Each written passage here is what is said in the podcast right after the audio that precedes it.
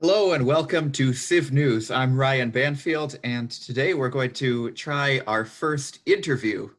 Uh, now, with the interviews that will be going on on uh, the Civ News podcast, I intend to uh, be kind of minimal in terms of the edits that I will make of this recording, uh, meaning uh, well, this will allow you to hear the entire, most of the entire conversation, but this also means that the recording that you'll hear will not really sound clean. It'll probably have a lot of uh, unedited stuttering and backtracking and uhs and hms and ohs and stuff like that.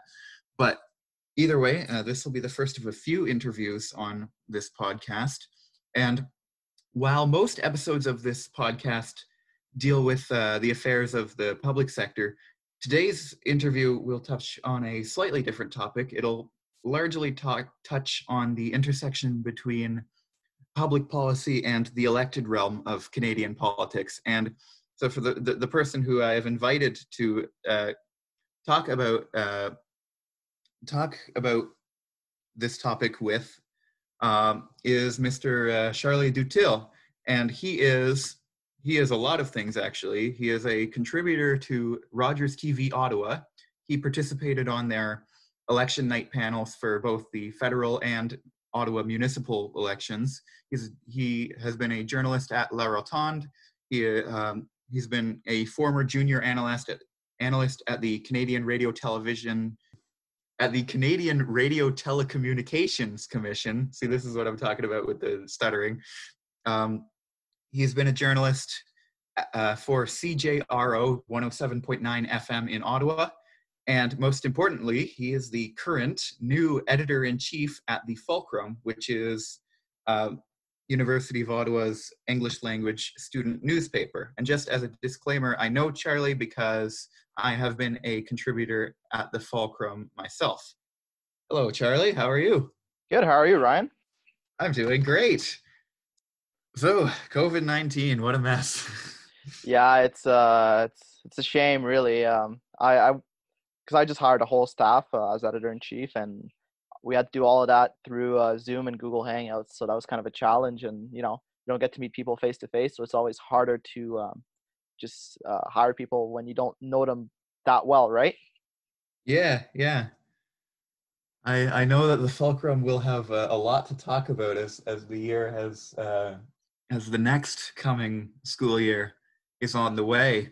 Um, but um, in terms of COVID 19's impact now, um, of course, because it, it is a, a, security threat and because it, of its deadly nature and its strain on the healthcare, it's definitely put a lot of strain on the governments and uh, not just the federal, but the municipal and provincial, and forced them to make uh, to really prioritize this this crisis, which is definite, which I think, as we will discuss, has changed the way that um, politics is done in comparison to the year beforehand, where we had a, a pretty intense election and a very particularly intense post-election season in the early part of, of 2020.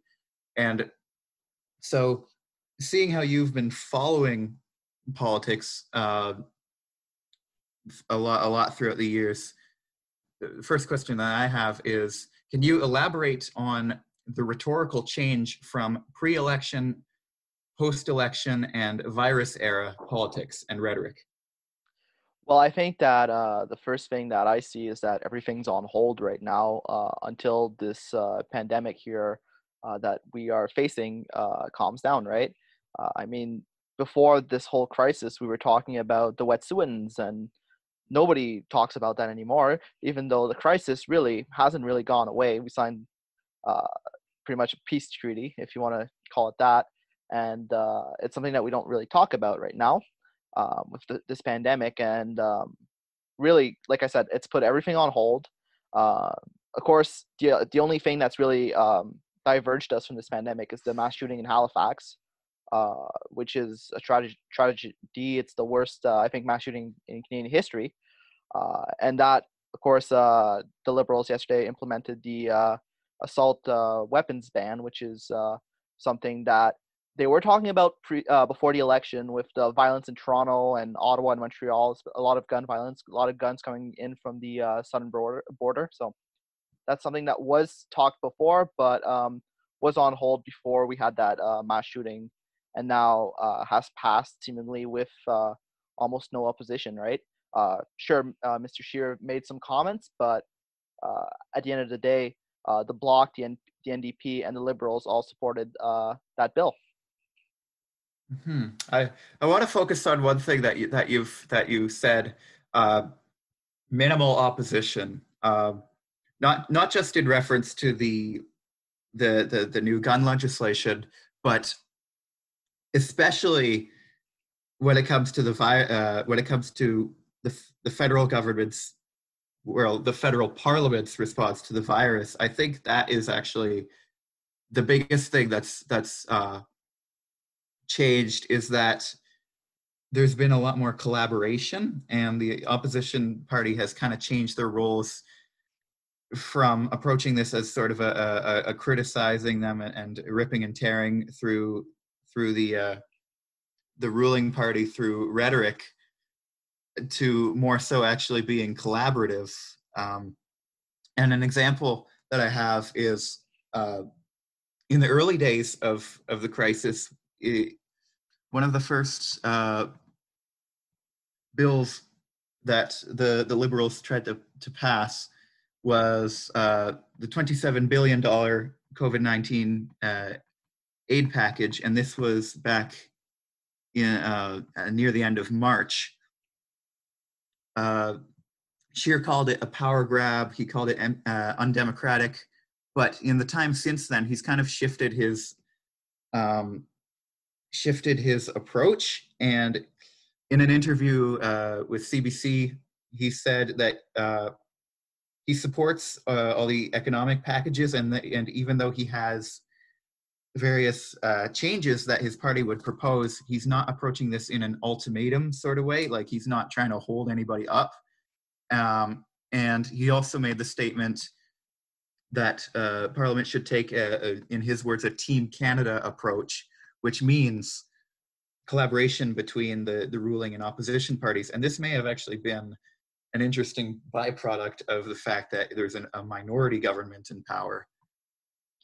Yeah, I think so. Um, I think at, at, the beginning of the pandemic, um, I think a lot of politicians underestimated uh, COVID 19. I think it's a fair assessment to say that uh, Mr. Scheer wasn't the only one. Uh, I mean, it was uh, understated by the liberals too in January when they were first uh, alerted to the situation. Um, but I think uh, yes, there's been a lot of collaboration. There has been some criticism. I think I'm thinking of Mr. Singh's criticism of uh, the uh, CESB and the CRB, the CERB, sorry, that weren't uh, as inclusive as they might have, or just they might have should have been, in his opinion. So yes, there's been a lot of collaborations, but there's still some criticism but yes, in the, in these times, I've seen a lot more uh, collaboration than I've seen before, um, and I think it's not just at the federal level. I think uh, at the provincial level too. Um, when you think of Ontario, uh, the Liberals and the NDP have supported uh, Doug Ford's government uh, through uh, their efforts with fighting COVID nineteen and reopening now the the province of Ontario. Um, Quebec, same thing. the Liberals have not talked to have not criticized Mr. Legault's approach up to now. There has been some rumblings uh, now that he is reopening Quebec quite hastily. Uh, as we know, Quebec does have the mo- uh, most the most cases and most deaths from COVID nineteen, so it is a questionable decision. But uh, we shall see what happens. But yes, at the federal level, uh, there's been a lot of collaboration, and I think that's something that sh- all parties should be applauded uh, for doing. All right. Huh. Yeah, yeah, I, I see what you mean. Um, do you do you know any or do you observe any other differences in how opposition parties are approaching their roles like we've talked about we've talked about a more collaborative approach but has there been uh, other ways yeah i think that's a really good question i think not going out into the media and trashing on the governing party is one thing that i've seen a lot less of a lot less of not that it's not being done but there's a lot less of it um, i'd say a lot of support to the the prime ministers and the premiers. Uh, prime ministers. What I mean by prime ministers is Quebec. They call the premier prime ministers uh, prime minister. But yeah, I think there's a lot of support uh, towards the uh, governing party, uh, and I think instead of criticizing and saying why a certain bill is wrong, they've changed their approach to, hey, look, this is how we can uh, make this bill better. Why don't we do this and this and that? And it's more suggestive suggestions than uh, just uh, all out criticism. You know what I mean?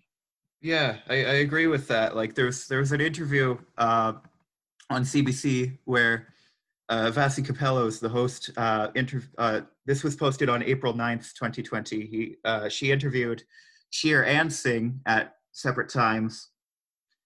And what they all said, both both the opposition leaders who were interviewed agreed that the money that was being proposed by the liberals had to get out the door as fast as possible because people need it. But what they just wanted were, were some other changes that would qualify other other people to receive the money. And so I think the urgency of the issue has has really made the opposition parties support the bills that involve money. Yeah, and what yeah, and those bills that involve money and COVID nineteen uh, related stuff, uh, I think there's a lot less partisanship than we've seen in the, in the past. I think that's one thing that I've really observed. Uh, I don't think it's going to stay like that uh, after the pandemic.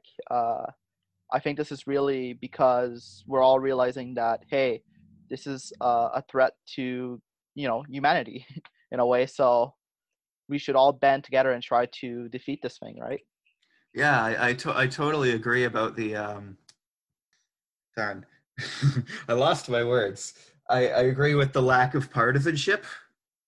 Um, like for example, Premier Ford has has praised the the prime minister. Uh, the source uh, 1310 News, which is uh, which is in Ottawa, says uh, Ford thanks the prime minister uh, for his leadership and applauded the decision to close the, the, the Canada-U.S. border, saying he very he's very pleased to see the federal government step up in a big way. And then also Trudeau, once he was uh, addressing the House of Commons, and he, he Trudeau addressed the fact that Ontario has been a bit behind in terms of testing, but he didn't use that opportunity to say this is the consequence of a conservative government or something like that.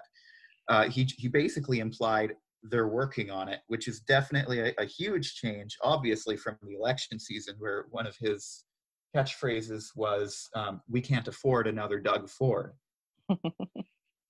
yeah, uh, yeah, and you're right about that. And I think Mr. Ford has also uh, thanked the media, for example, uh, something that uh, pre-pandemic, I don't think we would have never seen uh, Doug Ford thank the Toronto Star, for example. um, and it's not to say that there hasn't been some feuds. Uh, I mean, Quebec and Ontario this week, uh, there was a little bit of a feud when uh, Doug Ford called Legault's plan to reopen a little uh, irresponsible and then refused to put a date on his reopening plan. But yeah, there has been some some feuds, but they're not as uh, big as feuds that we've seen in the past, uh, especially when we think of Quebec and Alberta. Maybe I know Prime, Premier Kenney has sent a lot of PPE equipment to Quebec. So that's something that uh, we haven't seen uh, recently before the pandemic. We haven't seen a lot of collaboration between those two provinces, and I think uh, that's an example of how the pandemic has brought uh, different members of the Canadian political realm uh, together. Really, mm-hmm. collaborate. It seems, like, it seems like we've been agreeing a lot through this through this interview. Here's here's a question that I think might shake things up. Um, I'll say a statement and then I'll ask if you agree or disagree. Okay. The concepts of the concepts of left and right have dissolved during the pandemic response. Do you agree or disagree? I disagree, uh, and here's why. It's because we still see uh, disagreements on any other uh, subject that isn't uh, COVID related. Uh, we saw it uh, yesterday with the gun the gun ban uh, when we when Andrew Scheer goes out and says that this is not right and that uh, legal gun owners should be allowed to keep their guns right uh, this is an issue gun control that for the conservatives is big especially in the west uh, where, for example, the Harper government uh, banned the uh, gun registry, right? So stuff like that. I think we're still going to see disagreements, and we still do, right? Um, when uh, Mr. Singh uh, says that students and people from marginalized communities should be included in all the CESB and CRB bills, that's another partisan, uh, what's called argument, right? And if you look at the United States, uh, that's a whole different beast, but left and right are extremely present still. Yeah, yeah, for sure in the United States. Like, like, um, you're right about that being a, dif- a different beast, and them inching towards uh, an election means that there's no way this this fight is gonna just go away, even though it's been story number two in the wake of the pandemic. Yeah, for Uh-uh. sure. Um, and I, I, but I'd say in Canada, it has taken a step back, but it's definitely still present. Yeah, but before I present my uh, my response to the to the question that I asked, uh, I just I just want to check something. The the gun ban was it actually that people won't be able to keep their guns, or or or is it that like all sales and transfers are are gone, meaning people can keep what they already own? So, from my understanding, um, there's 1,500 uh, assault weapon styles and types that are going to be uh, banned. Uh, first, you can't sell them anymore, right? Immediately. But people that do own them uh, right now can keep them for a period of two years. I think it's a grace period. Um, and they will be eventually uh, compensated for uh, their uh, assault style uh, weapons. From uh, there's going to be a bill written up by the liberals in the future. That's what I think Mr. Trudeau said yesterday. A buyback program, right? Yeah, a sort of buyback program. Yeah. Okay. All right. Yeah, that's that's a good that's a good uh, clarifying thing because I, I wasn't sure if uh, if people were just able to keep what they own or or if it's just going to be gone. Uh, but to to answer to to give my response, I actually kind of disagree.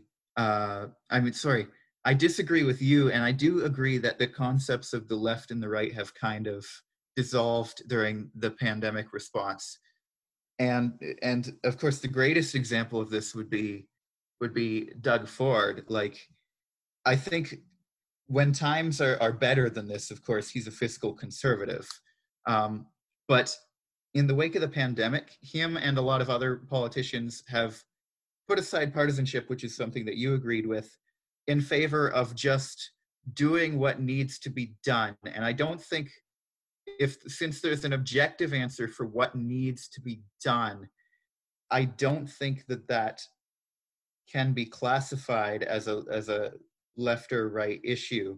Like for uh, for example ford adopting pay raises for frontline staff that was something that he, he wouldn't have done before before the pandemic but it's um it's just become a matter of uh of what's what's the what's the right thing to do rather than what is the left or right thing to do I agree with um, that on the pandemic front. Yes, there's been uh, definitely like the left and right has ceased to uh, exist uh, for the right thing. Like you said, I think that's uh, that's true. But for any other issue, I think there's still left and right uh, views of those issues. yeah yeah and it's it's still early days since the uh since the the the gun ban has been introduced and so we'll see if that just completely just takes away this sort of this sort of um Concept. level level of what i would call better more civil communication yeah, I think that's something that we're gonna have to see after the pandemic, see how it goes, um, and going into the next election probably. Yeah, and this this leads us into that that question that I was planning on asking, which you've already kind of uh, answered, which is, um, do you think this uh, this better period of political conversation will last? Um, I it's a good question, but I don't think so. I think eventually we will go back to normal where people um, argue about stuff uh, on the left and the right, and where um, Canada is pretty divided uh, into a separate group of uh, nations uh, in a way. When you think about uh, Quebec, Alberta, the West, um, even Ontario, which all have their own uh, political identities and goals and you know that stuff. Yeah, and especially in yeah. Parliament, I think it's you know going to go back to Conservative, Bloc, Liberal, NDP, and Greens, right? Mhm. Yeah, unfortunately, I kind of have to uh, agree with you there. Like, I'm maintaining a little bit of hope and optimism that the way that the parties have been talking with each other these days, I I'm maintaining hope that this will last for a while longer, at least in the realm of of when people are actually communicating and trying to develop policy. Because of course, elections are going to be cutthroat. You're supposed to compare yourself to others. That's that's the nature of elections. But I really hope that that uh, when it comes to actually actual policy development, that people will learn something from this about this method of collaboration actually being somewhat effective and satisfying. I, I think um, one thing that we're going to see is that uh, the pro- the byproducts of this uh, pandemic, such as uh, the messes right now that uh, the stuff that's going on in old folks' homes, for example, um, that's going on on reserves where um, they're not equipped to, to, to deal with um, the situation, uh, which is in, in part a byproduct of us, well, us, the, the political sphere, uh, ignoring those and not, you know, not agreeing on anything uh, related to uh, First Nations uh, politics or uh, just ignoring completely in this country nursing homes and private like regulations for owning a nursing home, for example. I think those are things that we're going to see a lot more collaboration on in the future because we saw what not uh, paying attention to those for years uh, has done uh, in the worst case scenario. And I think that's something where uh, Canadian politicians are going to agree to, uh, you know, do a lot more to make those places better and to help those people. Yes, yeah, that these these parts of the conversation have kind of become a part of the forefront because, well, I mean, higher death rates that that becomes noticeable. Yeah, I think something that a lot of people uh, ignore is that yes, Quebec has the highest number of cases, but around 70 to 75 percent of those cases are all in are all in uh, nursing homes, uh, which is why you're going to have a, a higher death rate because this disease uh, is deadly for older people and people with underlying conditions, uh, which makes up the large majority of people that are in you know nursing homes. Hmm. This this kind of leads uh, into a a question of uh, a couple of questions about the media, and so I'll, I'll introduce. There are two questions that I want to ask. Do you want me to introduce both at once or one at a time?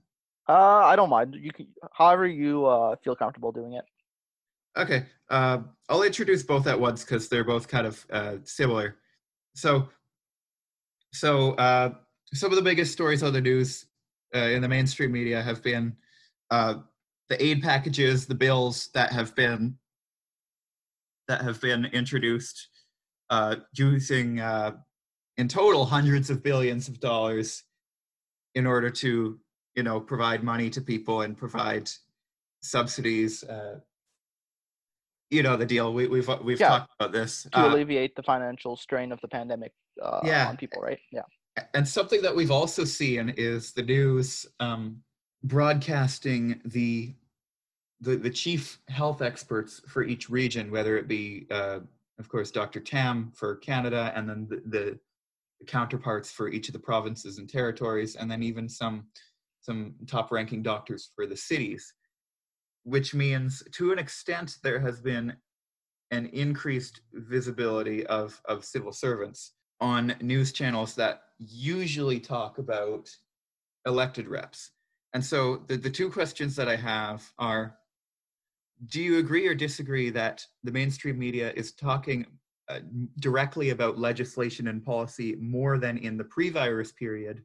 And also, do you agree or disagree that the mainstream media has focused, uh, sorry, has shifted their focus away from talking dominantly about the elected realm of politics? Um, I think uh, the answer to the first question, I think, yeah, you're right. Um, they focus way more on policy now. Uh, if we think of CRB and CESB, Um, they really talk about who's included in in those policies, uh, who's eligible, uh, what what kind of money you're going to get, uh, how it's going to impact your taxes, um, and all that stuff, right? Whereas before, um, we'd have a bill introduced and they'd pitch the big concepts, right? Um, for example, uh, I'm thinking of Bill uh, C21 uh, here in Quebec, where um, there was it was the ban on all uh, religious signs, right? Uh, where they just say, okay, this means that any public servant uh, displaying a hijab or a cross would not be able to wear those anymore, right? But they never concentrated on the actual integ- integralities of the law and the exceptions and stuff like that, right? The cost of that. Now they really uh, talk about that stuff, and I think that's something that uh, is really helpful. Um, they don't try to de- debate everything. I think that's another thing that's really helpful. Uh, they explain to people how to apply for uh, those uh, those benefits, and I and you know I think that's really helpful. Your second question, sorry, I'm I'm trying to remember what your second question was. What was it? Second question: uh, Do you agree or disagree that mainstream media has shifted focus away from talking dominantly about the elected realm of politics? Uh, what do you mean by elected realm? You mean just, Just- talk about yeah? just the just the elected people rather than talking about people in the bureaucracy and people in the, uh, the civil service and the healthcare system um, like talking have they shifted away f- from talking almost solely about the the elected people Um, I wouldn't say too much because they still talk a lot about the premiers and the prime minister and the and the MPs, right? Um, but they do have t- they do you know listen and talk about uh, public servants, like you said, such as uh, Theresa Tam and uh, Dr. Horacio Arruda here in Quebec or in the states. I can't sorry, I can't remember Ontario's um uh, person of uh, public uh, health. Uh, but they, they, they really talk about uh, doctors and uh, agents of uh, public uh, health safety. I don't know exactly what their titles are, but um, the doctors that are uh, behind the legislation, I think they, they have really highlighted them. I think that's really good, um, and that's important. But do I think that's going to last post pandemic? Probably not. But yes, they have shifted a little way, but not too much. I, I wouldn't say it's been a drastic impact. Like we don't talk about somebody that uh like we don't talk about the head of the CRA, for example like or the head of the Canadian uh, Ministry of Transports uh, that works directly with the Minister of Transports. You know what I mean? Mhm, the dms and stuff like that If if it was concentrated on that, maybe we would, but it's a health related issue, uh, pandemic, right? So that's what we're going to talk about, and those are the people who are going to be highlighted uh, with said pandemic. Yeah, when I was thinking about these two questions, I came up with uh, another sort of similarly nuanced uh, answer. Like, um, when it comes to whether you're talking about uh, legislation and policy more or less, I do agree that I do agree that um, politi- the the uh, the presentation on the media has shifted more to the the substance rather than the the imagery of the politics but uh, regarding regarding uh, talking about civil servants, I think they're doing something in between talk, uh, talking solely about the elected reps rather than shifting focus away. I think that they are talking about administrative decisions, but in the context of the elected reps, showing only a few um, civil servants and also not talking about all of the new policies. And the example that I have for this is here's a uh, there's a global news article by Hannah Jackson posted uh, April 4th, updated April 6th, and it's about Canada's uh, Canada receiving millions of masks uh, from from China because uh, the N95 masks they um, there was a bit of a, a, a difficult time getting them in, uh, but this this article is to confirm that yes, they will be on the way. But the thing is, it cites statements from Justin Trudeau. It cites statements from uh, Theresa Tam, and uh, that's that's pretty much it. It talks a little bit about the the involvement of President Trump in the in this decision. Um, and even though, just to add on to this, even though this was big news, what wasn't such big news is that GM in their uh, Oshawa plant, which was hugely controversial last year because it, it, closed, uh, they're going to be manufacturing new. They're going to be manufacturing masks, which kind of alleviates the the stress to source these masks internationally. Uh, and while this was talked about, like in front of me is a, a CBC article that talks about it. While this was covered in the mainstream media, it wasn't covered nearly as much as uh, the struggle to get the the 3M masks from China. And what, what this shows is that to me is that the media is talking about administrative decisions, but kind of a watered down form of the administrative decisions and citing elected reps and only pretty much the top doctors. Yeah, I, I think I agree. Sorry. Um, yeah, that's what I'm saying. I think I agree with that. Um, there's a couple of things. I, there's a couple of things I will say and add add to what you said. Um, I think one thing we've seen is that the media um, has uh, and leads people to trust more on the health experts than the elected officials uh, right now. And I think they've really highlighted how uh, Dr. Dr. Theresa uh, Tam, for example, was not elected. Um, she's somebody that, uh, through her skills and knowledge of medicine, really got to her position. Of course, it's luck and there's some, you know, uh, connections. But uh, same thing in the states. I mean, people trust Dr. Fauci. They don't trust Donald Trump when it comes to medical advice, right? Um, not- yeah, doc, Dr. Fauci. Uh, I didn't really want to talk uh, too much about the United States, but this this is actually very relevant. That, that Dr. Fauci is an interesting case because he's got he's one of the few people currently in American politics, and I do say politics because it does have to do with the affairs of the state. He's one of the few people in American politics who actually has bipartisan support, which is yeah. very impressive. Uh, exactly, that's what I mean. That like they're not they're people that uh, aren't controversially uh, elected. Like they they don't have people that voted against them. You know what I mean? Um, but hmm. to that there's that point, and there's also the point that um, this pandemic has really shown our over reliance on China uh, when it comes to uh, medical equipment, especially, and for sure other stuff too. But um, like, how come in Canada we don't produce any of that stuff, right, on a regular basis? Uh, I get that uh, the economics of our outsourcing that stuff to China, uh, see Mexico, Bangladesh, and those countries uh, makes those materials cheaper but still, we should have local uh, industries that are able to produce those on short nor- uh, notice, or that regularly, uh, you know, make uh, N95 masks and stuff like that, right? Yeah, I, I, I, I do agree. This is another thing that we agree about. Um, I do hope that this sort of push for for domestic manufacturing is something that will kind of last even though I think much of this pandemic will actually kind of be forgotten once once the actual once we're out of the real thick of it. Yeah, well, here's the thing too: we're gonna have to rebuild our economy. So I yeah. think a lot a lot of the messaging post pandemic will be, hey, buy local, buy from Ottawa manufacturers, buy from Ontarians, you know, uh, buy from Quebecers, buy from Canada, you know. Uh, so I think that's going to be one of the big things where uh, we really push to, uh, you know, buy from local businesses so they can rebuild and uh, hire people from here, right? And produce, uh, help the economy uh, rebuild itself uh, post uh, COVID 19. Speaking of post virus trends, I want to hear what you think.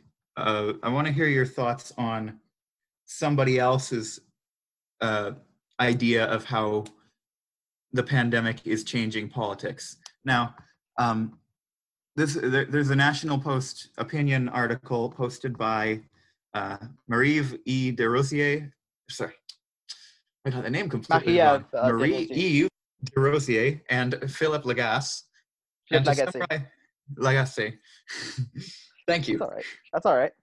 So the, the two of them, Desrosiers, De, Desrosiers and uh, Lagasse, they have written uh, an article uh, that says, as far as politics goes, the COVID 19 uh, pandemic changes everything, or does it? And to summarize the article, they basically present the argument that um, the mistakes and imperfections by the government response due to their limited information, especially at the beginning, may further public distrust in government presented science, contrary to what you said, which could fuel populist uh, disruptive politics. And they also say that the pandemic worsening the inequalities uh, for the least privileged could increase the ideological split between political factions, meaning post COVID Canada could basically uh, be like today's Canada, po- po- politics wise, but way worse. So, what are your thoughts on that? Can you just reread your question? Sorry. Uh, what are your thoughts on uh, their article?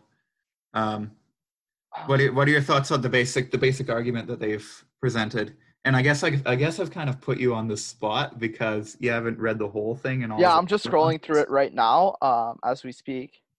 Um, I think it's it's a valid argument. Now,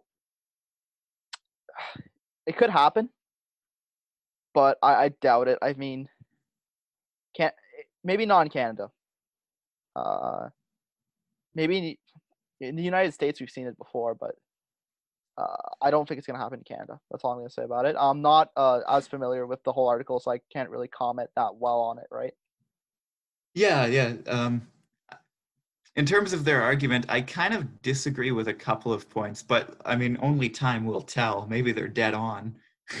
Yeah, maybe. I mean, maybe we're or, wrong. You know, they, they or maybe they're on. dead wrong. You're right, but but um, in terms of the imperfections in the government response fueling science denial essentially um, that may not be actually the case because because as you said something that i agree with this has led people to trust science more. Um, yeah. No i think so. I think uh, more. yeah science definitely is uh, more trusted. Um, now we'll see how that translates to uh, different things like global warming for example will that change who knows um, will this pandemic be somehow linked to global warming? Maybe. Um, but yeah, we'll see. You know? Or even more interestingly, because if if Canada makes it through this well, um, an argument that I think we'll see presented from from the voting public is is the idea that um, Canada actually went head on and dealt with a crisis as as it should be dealt with um, for COVID nineteen. Why can't they do it the same for for climate change and so that'll that may actually be an argument which fuels a lot, a lot of uh, climate activism yeah for sure um and i think also another uh, area that's going to be impacted by this is uh, animal rights right um, especially if uh, it really came out of a wet market in china um, that's something that uh, maybe not in canada because we don't have wet markets but the chinese government will definitely have to do something hopefully to limit uh, the spread of a new infection. You know. Yeah. But one thing I will say, um, Canada's response, if it keeps going the way it's going, and right now it's going well, um, you know, compared to other countries, might help her standing on the world stage too. Um, I mean, Germany's another country that's done relatively well uh, face uh, against this epidemic, and I think uh, we might be used by other countries as an example of what to do uh, in future uh, pandemics and future I guess, catastrophes of this type. That is interesting. That's something I didn't really consider. I didn't really uh, really consider the international realm of of all of this. Um, but j- just to note, um, that argument about we're dealing with COVID, why can't we deal with climate change in a similar way? That that argument has actually been presented in uh, an article that is, exists already, actually, by Anna Dodd, uh, posted in uh, the Tyee newspaper. Okay. And let me just look through all the questions that I have uh, I have regarding COVID nineteen and politics because I've asked most of them. I think one thing also that's going to be interesting to see is the retribution towards China after um, this is all oh, over, yes. right? Mm-hmm. Um, but let's not get into that. Just that's a, a whole other can of worms. Well, I mean, say, say what you want about it. Um, well, I, would like to. I'd like to. I'm not very well versed in this subject. Um, so, so what, what's a good summary of of what you're thinking? Well, first of all, I think uh, it's going to be important to determine really, and it's going to be hard because this is a communist regime that's uh, notorious for lying. Really, uh, we don't even know what exactly is going on in China right now. Consider like with their numbers and stuff like that, right? they claim to have no cases. Yeah, but again, is that true? Yeah, we don't know, right? um, and where did this did it really come from the wet market, or is it from that lab, right? That uh, a lot of people are talking about. Uh, mm-hmm. And if it's from that lab, this is on the scale of a biological weapon, right? Um, so a lot of people are going to blame China for the economies and stuff like that. Uh, I, now, I don't think it's going to lead to war, but I think there's going to be a lot of sanctions on China, um, and I, I doubt it's going to lead to internal changes, but who knows? And also, the other thing too is that China, um, if they truly have zero cases right now, would in a way become the world superpower when you think about it because the united states right now is a mess. So you know that's one of those things to to, to think about. Actually, but i doubt they have zero cases. Speaking of china um i i would have thought as well about the uh, that that this this uh, crisis could lead china to become the de facto superpower considering how they got out basically dealt with their crisis um, where while other countries were just getting into it. But on youtube i found a very interesting um, counter argument to that idea and i'm going to find it just a sec. But again in no way am i a specialist on china or chinese politics. Uh, this is all stuff that you know i've heard and that uh, i just think could happen and you know may very, very well be happening right now all right, so I found the, the, the very interesting video that I was talking about. It is from the YouTuber Jack Chapple, and he basically the the video title is is called "There's a crisis that is quietly creating new economic superpowers," and the video basically presents the argument that um, because this crisis shut down Chinese manufacturing for a time, um, that world uh, multinational corporations don't really aren't, going to really trust China to be their their manufacturing hub anymore, and so they're going to look to other countries uh, to do their manufacturing. And India and Mexico, in particular, will be the new manufacturing uh, giants, while while essentially the the global manufacturing economy becomes deconcentrated from from China into other other uh, places. But of course, like uh, I too am no expert on China, and so we'll just have to see. I mean, it's definitely something to uh, to think about. It's definitely something that could happen, uh, but who knows? Mm-hmm.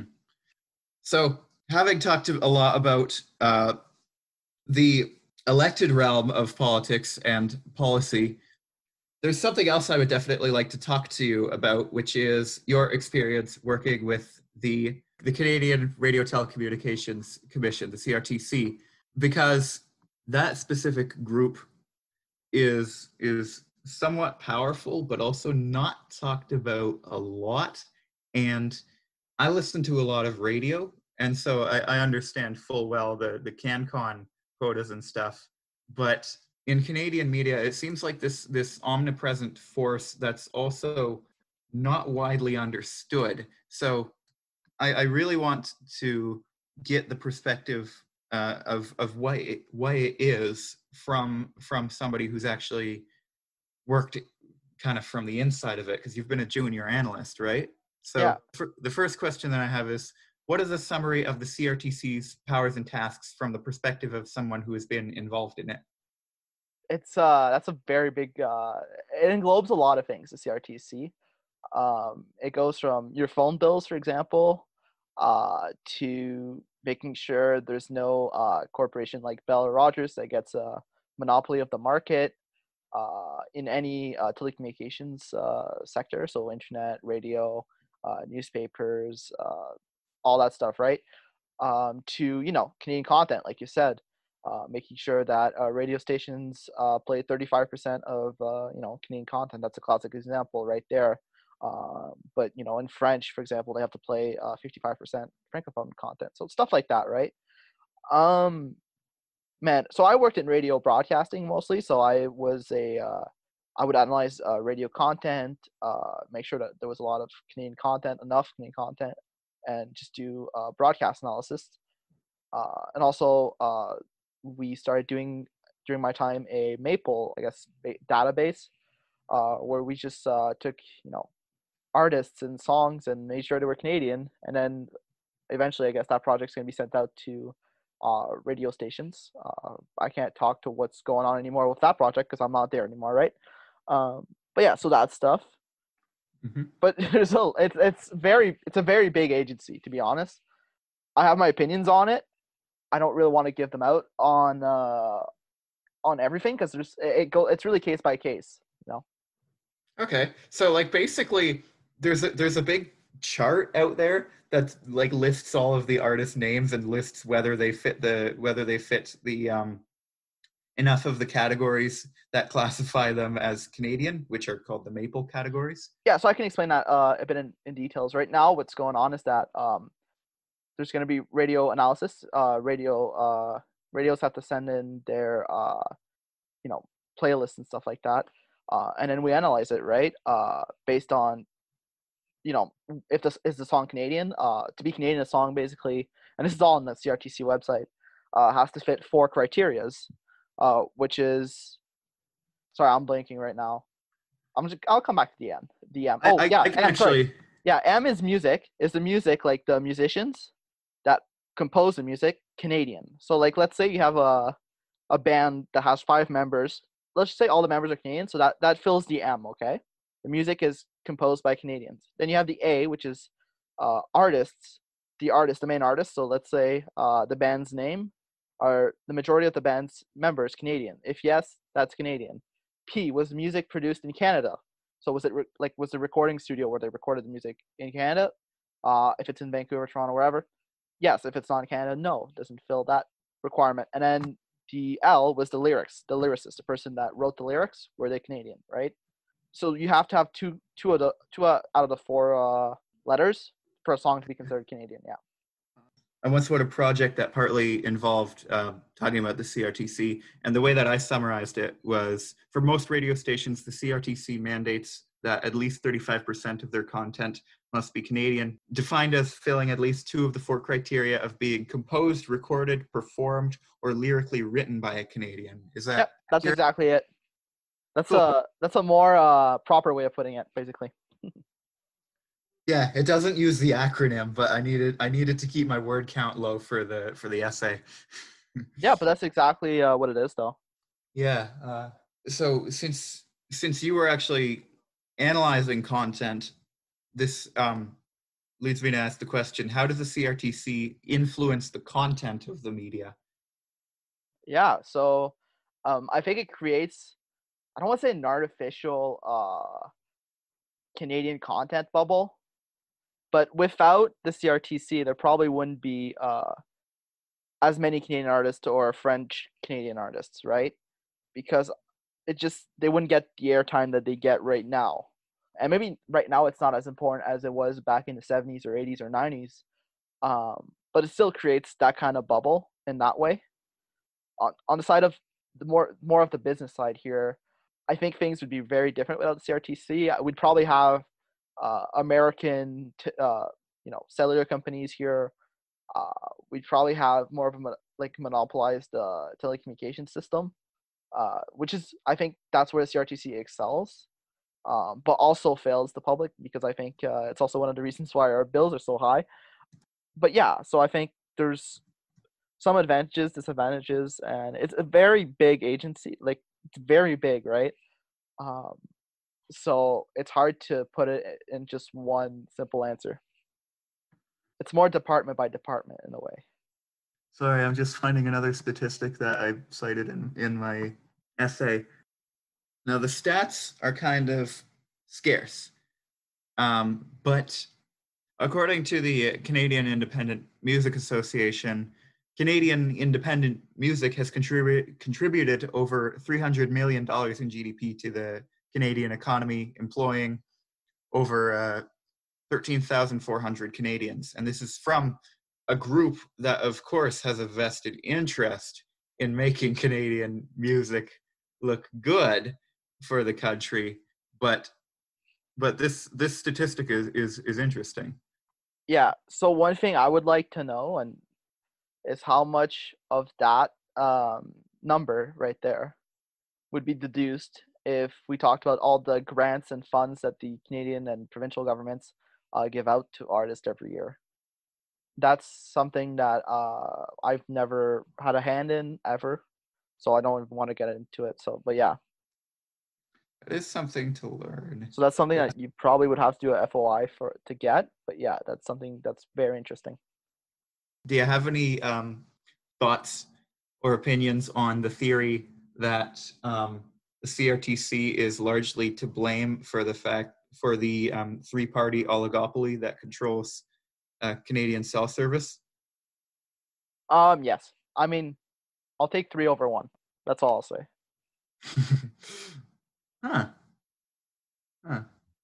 Okay. But yeah. That's that's not the perspective that I, I was expecting. But I'd say, I'd say there's more than three, because there's a couple of independents that you might not know in Ontario, Quebec.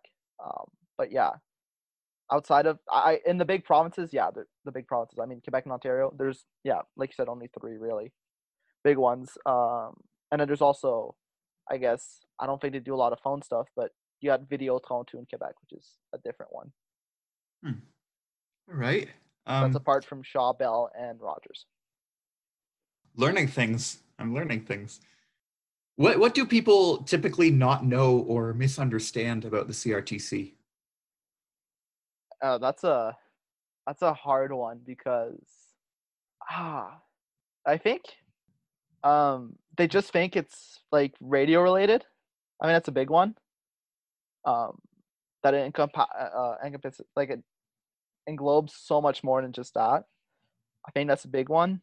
Um, just how many people work there. There's oh, it's a big uh age like it's it could be its own almost like minute like you know how like the health uh, minister has its own like employees and stuff like that well the crtc could be its own like minister really that's how big it is um of course it, it falls under um heritage but yeah it could definitely be its own thing that's interesting that's yeah. uh because because I know they have a they have a dedicated building, right? It's the one that's just across the river from from Ottawa. Yeah, it's a it's a Portage. Yeah. Well, I guess yeah, it, it's their own building. Yeah, uh, but it's like uh, yeah, it's like a complex where there's like many uh buildings. So example, like in the complex, there's also like some CRA stuff, and there's also um Indigenous affairs that's uh right across the the. Anyways, it's just uh yeah, I guess so. Yeah. Okay. Um, now, now you, you've you've been um, involved in journalism for a while now, um, on in radio, on television, through uh, various student newspapers, and so largely largely on topics of politics. And so my question is, do you have any advice for people who are passionate about politics and want to be politically involved? like in the political realm or not in the media realm, right? Um, either, either, what, whatever you want. Be careful uh, who you hire. Hey. no, no, no, no, no. Like what I mean is like. I'm kidding. I'm just messing with you. Yeah. Be careful what you say, and always remember that somebody's keeping tabs on you. So like your expenses and stuff like that, always be careful because that can be traced back really easily, right? I don't know. That's what I'd say. Um, and just maybe like bring new ideas to the, table. I think that's always uh, important when you go into politics and stuff like that. But yeah, just be very careful because you never know what can be d- dug up on you or who can you know turn on you and stuff like that. So yeah, that's that's what I'd say. So just try to have a clean record uh, if you're if you're um, yeah going into actually influence policy yourself, and also if you're going into the media realm. Yeah, ex- yeah. Don't anything. Once you're in that realm, everything about your private life is in public is in the public sphere really so just be careful about that you know That is interesting to know. Uh, that that is that is good advice, uh, and and definitely some advice that I, I will be thinking about. And so, before we wrap this up, do you have any anything more to say about any of the topics we've discussed today, or anything you want to ask me? yeah i just finished uh that that answering that question for a second i just thought of something um also be very careful with your social media Right. what you post you know what i mean Mhm. um, because that's so easy to dig up. But yeah, so that's what I'd say. Um, coming from a reporter who does that, who does that digging up, right? Um, but yeah, um, any questions for? Uh, not really. Uh, I think it was a really good interview. I think you did a really good job. So yeah, Thank you. Uh, this this is the first of a few um, first of a few Civ News interviews, and um, of course we we were both as much on top of our game with with our speaking as we could reasonably be. Um, but this this is something I guess I guess uh, I know that I'm certainly going to have to practice, and I think this really was good practice for some other interviews later, some of which will likely involve more than one person at once. yeah. I think so- yeah. yeah. Personally, it was kind of weird because I'm used to being on the other side of it, where I ask the questions. So that's something that's kind of weird. But um, yeah. I just wanted to ask you, um, like, what is exactly Civ News? Like, what are you planning to do with it? That's hard to explain because this is largely just a hobby right now. So so Civ News is it is a news source that focuses on the affairs of the public sector, um, and it's supposed to be kind of listened to in accompaniment to some good, whatever good nonpartisan mainstream source is your favorite, because while the mainstream source focuses on politics in the realm of the elected, Civ News would focus on politics in the realm of the appointed. And so this is supposed to help uh, listeners and myself included, because I learn things every time I go research stuff for, for an episode. Um, it's supposed to help people have a greater understanding of politics, which is often misunderstood to be mostly the elected, mostly the elected realm. But the thing is, like, in terms of federal politics, if if you combine the population of the of the parliament, that's less than 600 people, while the federal public service employs thousands. Yeah, And that's less than a really- percent of the people employed by the federal government. Yeah, and so I, I, I think that there there should be more focus on the the policy it's it's itself and the actions of people who are you know responsible for implementing rather than just being the the thought the the thought machines and the people creating the sort of imagery around today's politics. Yeah, I, I agree with you. That's good. this has been an inter uh, different interviewing experience for me too because um, I've done lots of interviews for the Fulcrum, but all of them have been um, presented on paper, presented by text, meaning that I could stutter all I wanted in the interviews, and my questions will look clean at the end. And the same thing goes for my uh, interviewees; like they can stutter all they want, and the the response when it's put on paper will be summarized and clipped down and looking better um, than the way that it was actually phrased when they said it. And so this will be interesting interviewing people by podcasts because even though I will be doing some editing of this episode just to cut down on some some unnecessary parts uh, that's filled with just silence and stuff like uh, and um, parts where we kind of got off topic the well yeah most of the stuttering and backtracking that we did will uh, be in there. Yeah, you can't really clean up the quotes in in a way. yeah and so i i want to say thank you for thank you for joining me on the first uh, civ news interview. I think we had a very good uh, discussion the first of of quite a few good discussions on this uh, podcast. So thank you. This was uh, charlie dutil. Uh, he is the uh, current editor for the fulcrum which is university of ottawa's English language student newspaper. Um, anything you want to say before we go? Uh, I just want to say thank you, uh, Ryan. Uh, thank you, Ryan, and uh, I hope you guys learned something.